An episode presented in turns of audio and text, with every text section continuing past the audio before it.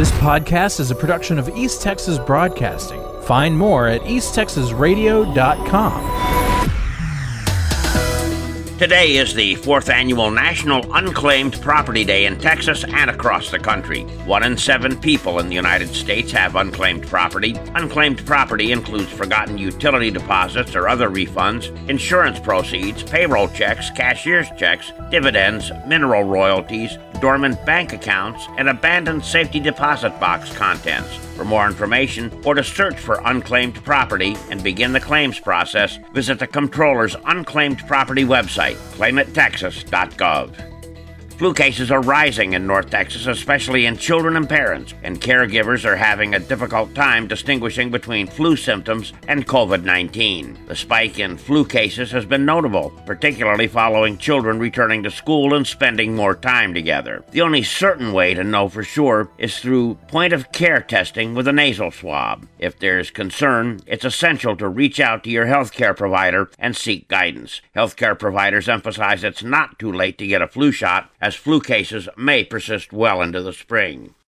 Officers were notified of a theft that had occurred in the six hundred block of Bonham Street. A juvenile suspect had entered the store, knocked down a glass case, and had stolen several vape pens. The juvenile then left, returned, and assaulted the owner, and then took more of the pens. The suspect was identified by store security video. The officer went to the suspect's residence, recovered some of the property, and took the juvenile into custody for robbery. The same juvenile suspect had been involved in a similar incident of theft in the two hundred block of North Main that same day. The suspect was turned over to a parent.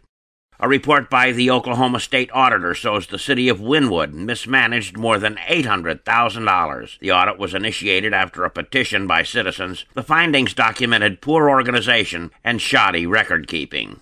One person was killed in a multi-vehicle crash on the Lake Levan Bridge in Collin County, involving a Princeton I S D school bus. It happened at about three forty-five Wednesday afternoon and involved a utility truck, a Jeep, and a passenger car. A child in one of the vehicles reportedly died at the scene, and another person was hospitalized. No one on the school bus was hurt. Cooper Lake State Park is hosting two guided birdwatching activities this Saturday. At Doctors Creek, meet at eight thirty at the South Loop Trailhead next to the Pelican Point day use area for a walk around the shoreline, pocket prairie, and a day use area looking for various birds. At the South Sulphur Unit, participants will meet at eleven a.m. at the Heron Harbor day use area for a similar walk. Dress for the weather and don't forget to bring binoculars. The Gladewater I S D has suspended all classes until next Monday. The district made the announcement Wednesday afternoon on social media, citing the dramatic increases in flu cases as well as staff and student absences. A deep cleaning and sanitizing of all campuses and offices will be conducted during the shutdown. I'm Dave Kirkpatrick. This podcast is a production of East Texas Broadcasting. Find more at east texas radio dot com.